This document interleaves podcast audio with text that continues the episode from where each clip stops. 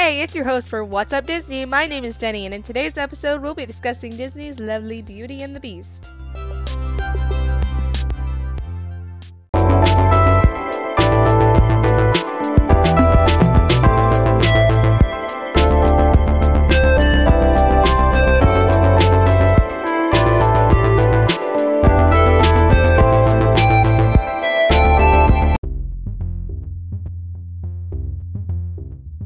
So, in Disney's 1991 animated film Beauty and the Beast, it talks about how Belle is peculiar and unique, and towards the end, she falls in love with the Beast. Both peculiar and unique, but mainly because they both feel alone. And everyone knows this story, but is it all true? Beauty and the Beast is today's episode because it is one of my favorite movies from my childhood, and it's a classic.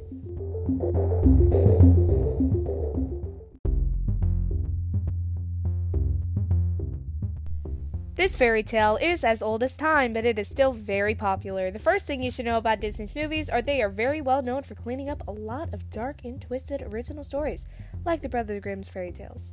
For example, by doing a little research, I found Beauty and the Beast's original story was written by Jeanne-Marie Le Prince.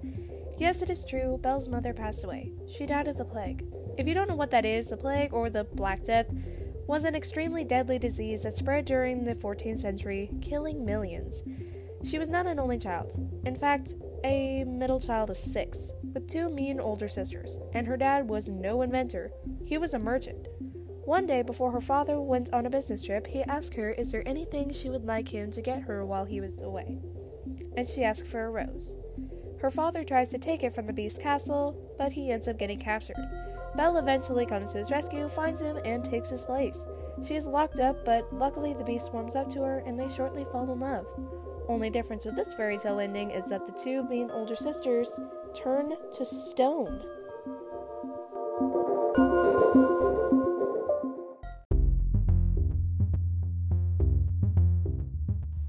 The second thing you should know is how old the movie actually is. The first animated Beauty and the Beast movie came out in 1991. That's true, but Walt Disney himself has been wanting this movie to be produced since the 1930s. He wanted to see it come to life. They tried again in the 1950s, but it still didn't happen until 1991. It took three and a half years to finish and became the first prestige film to use computer animation.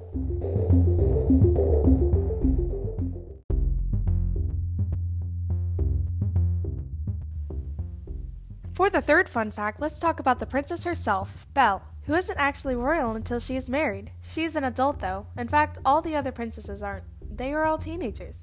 Her name means beauty, and yes, it's true again, she is peculiar. If you have ever watched the 1991 animated film, they make a point of letting you know. She's different. But I mean, it's not like they sang a song about it. Oh, wait, they did. During the song Belle, sang while Belle is on her way to the library, she is wearing blue, while everyone else wears brown or green, just dull colors. They make her stand out. And did you know that the yellow dress she wears when she is dancing with the beast takes about 12,000 hours of nonstop working to make, which is equal to a year and four months? She is also the first Disney princess to be a brunette.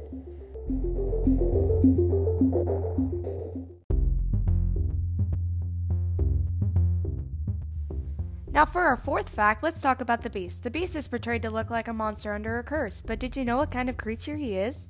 His whole look consists of a mane of a lion, head and beard of a buffalo, the tusk and nose of a wild boar, the brow of a gorilla, the legs and tail of a wolf, and the big body of a bear. But he still has the eyes of a man. Also, did you ever realize that his name is never really mentioned in the movie? His true name is Prince Adam. Something also pretty cool is Jackie Chan as the Beast in 1991 film in Mandarin. Honestly, kind of makes me want to check it out.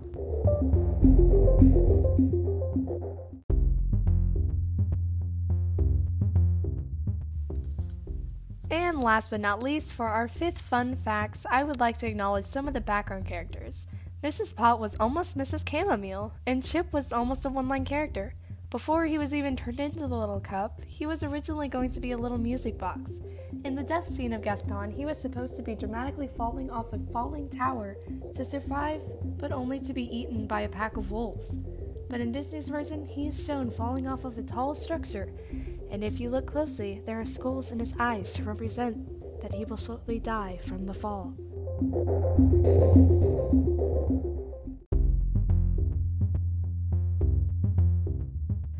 Well, that's all we got, folks. Thank you guys for tuning in. That concludes our episode for What's Up Disney.